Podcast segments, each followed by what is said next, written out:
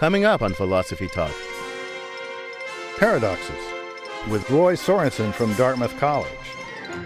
Consider the lover who makes love to everyone who doesn't make love to themselves and no others. What does he or she do on lonely weekends?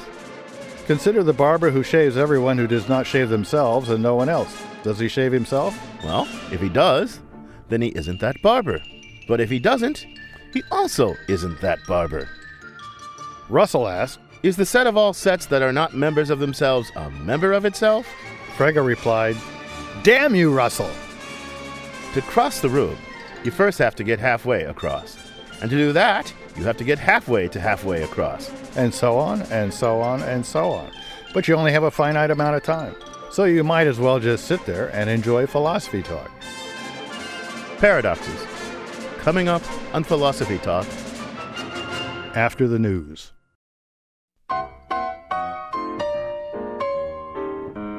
Welcome to Philosophy Talk, the program that questions everything. Except your intelligence. I'm John Perry. And I'm Ken Taylor. We're coming to you from the studios of K A L W San Francisco.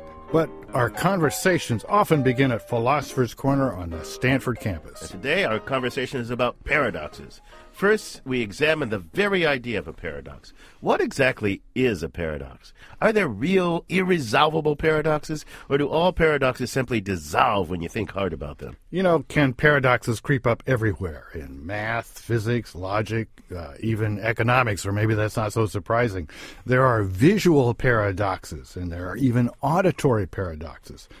We'll go on to examine in some de- detail some, some of the famous paradoxes and also some of the not-so-famous paradoxes. You know, John, paradoxes can also be mind-blowing, but do paradoxes have any deep theoretical or even practical significance?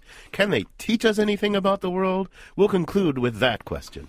I did a little sleuthing uh, on the Internet the other day about paradoxes. I searched for every kind of paradox I could imagine. Uh, logical paradoxes, mathematical paradoxes, political, economic, visual, auditory, all that stuff. And and I found that, you know, even when you get really wild and you, you, you can find things like uh, the Dartmouth paradox, the H M O paradox, and there's even a cooking paradox. Oh, so your, ter- your search turned up lots of paradoxes? Absolutely. Did you know that there is uh, something called the American cooking paradox that explains the prevalence of ranch dressing as a dipping condiment? I didn't know that. So what's your deeper point there, John? Well, my deeper point, nice of you to suspect that I had a deeper point, Ken.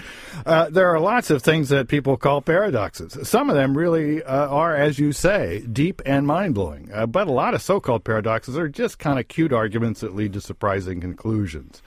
Uh, they're funny, but but if we're going to have a fruitful discussion, a philosophical discussion, we need to focus on genuine paradoxes and, and leave the pseudo-paradoxes to one side. Okay, so you tell me, what's a genuine paradox? Well, as I understand it, uh, a good definition of paradox is you start out with some premises that seem to be true, maybe even indubitable, and you go through your reasoning, apparently without mistakes, and you reach a conclusion that is either just inconsistent with where you started or, or makes no sense at all.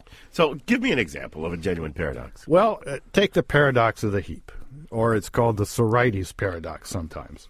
Start with a huge heap of sand. I'll put it right here in front of your uh, okay. computer. Okay, got a huge heap of sand. All right, now just take one teeny little grain of sand from that heap. Do you still have a heap of sand? Oh, of course we still have a heap. The, the table's still a mess. I mean, you can't turn a heap into a non-heap by just taking away a single grain. And I think that that's what it is to be a heap, actually. Now, now, now be careful there. Does it matter how many grains of sand your initial heap contained? I'm not sure. Why would it? I don't, I don't see why that would matter. Well, if it had a, a million grains, you admitted that taking away one would still leave a heap. What if it had a hundred thousand grains? Would, would uh, taking away one turn that into a non-heap? Uh, I think, no, it wouldn't turn it into a non-heap, but, but why does that matter? And, and you do accept logic that everything either is a heap or not a heap. Uh, yeah, okay, I, I accept that, so why does that matter? Well, the, you've also accepted the general principle that for any size of heap, you can't make it a non-heap by taking away just a single grain. Uh, I, I accept that. It's perfectly fine. Seems like a good principle. Uh, you're in deep trouble now. Uh, wait, wait how, how to... Oh, I remember this one, yeah. If I start out with a heap and keep taking away a grain at a time, eventually I, I will get to a non-heap because I'll get down to the last grain.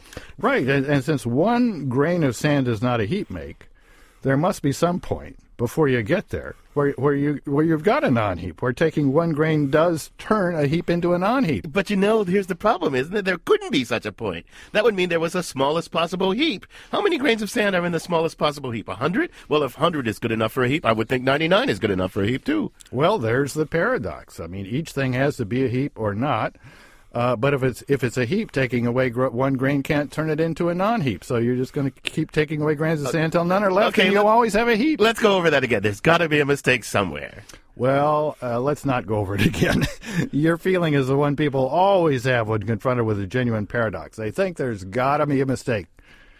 The process of trying to figure out where the mistake lies is seldom simple. It can take a lot of thinking, and it can drive people utterly crazy. It, it sure can. And our roving philosophical reporter, Zoe Corneli, has a story about a very famous paradox from the worlds of philosophy, math, and logic that had just that kind of distracting effect on one of the great philosophers of all time. She files this report. The story begins in the late eighteen hundreds in Germany with a scholar named Gottlob Frege. And Frege was a sort of an unknown mathematician working on philosophical issues at the University of Vienna. Paolo Mancosu teaches the philosophy of math and logic at U C Berkeley. He says Frege was trying to come up with a way to put all of mathematics in terms of logic. He was on the verge of publishing his masterwork called Basic Laws of Arithmetic.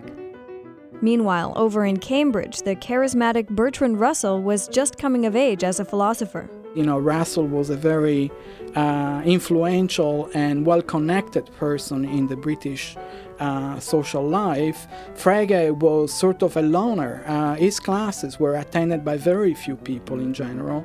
And it was around the turn of the century when these two very different personalities began to come in contact with one another. In nineteen oh one, Russell discovers the works by Frege and um, starts working on Frege. And uh, he realizes that there was a very simple proof which showed that the system that Frege had constructed was contradictory. And that, for a logician, is the kiss of death. Russell's paradox related to one of the basic concepts in logic, the idea of a set or collection of things. For example, the set of all red things. Okay, I think of this as an abstract object that contains as elements all the red things in the world. For instance, you know, my shirt, if it is red, and other stuff of this sort. Okay, next question. Can a set be a member of itself? Well, certainly not in the case we just mentioned. You know, the set of red things is not red. But there are cases where this seems to make perfect sense. For instance, consider the set of all abstract things. That set is abstract. It's an abstract object. So it looks like it should be very natural to say that it belongs to itself. The problem comes in when we talk about a set not being a member of itself. We saw an example of such a, a class, right, of thing that does not belong to itself. the um, set of all red things. But now, consider all of them into a single collection. So there is going to be that particular class, there is going to be the class of all blue things, because that also doesn't belong to itself, right? And lots more. Let's put them all together into a huge set. And let's give it a name, Y. Is set Y a member of itself or not? Well, if Y is in Y, it must satisfy the condition not belonging to itself. So if Y is in Y, then Y is not in Y. And now let's try the other way. Well, suppose Y is not in Y. Well, why is it not in there? You know, why is it not in Y? Because it doesn't satisfy the condition, which was not belonging to itself. But then if it doesn't satisfy not belonging to itself, it satisfies the opposite. And so that's what we got. No matter how you go, if Y is in Y, then Y is not in Y, and then if Y is not in Y, then it ends up being in Y, and that's the contradiction. So once Russell discovers the paradox, he has to tell Frege about it. He writes this letter to Frege, you know, without making heavy weather out of this, saying, I, you know, I have a small remark on, you know, on your principles. Um, I'm puzzled because I derived this consequence, and that's a problem. And it doesn't say much more. So Frege writes back saying, thank you very much for your observation, and uh, you're indeed correct. Um, but he expresses the hope that a solution can be found. The second volume of his book, Basic Laws, was already at the print shop, but Frege quickly wrote in an appendix acknowledging the contradiction and suggesting a possible solution. Well, it turned out that it was um, truly a devastating problem for the Fregean system, but it took Frege about four years to finally convince himself that there was no easy fix to the problem that Russell had raised. Frege's project never fully revived. He suffered from bouts of depression and eventually gave up the endeavor altogether. Bertrand Russell attempted a solution, but it only worked if you conveniently ignored certain basic facts. See, no solution to paradoxes ever comes without a cost. Something has to give. That's the nature of the paradox. For Philosophy Talk, I'm Zoe Corneli. Want to hear more? You can find the complete episode on iTunes Music, or for unlimited listening, become a subscriber at philosophy talk dot org.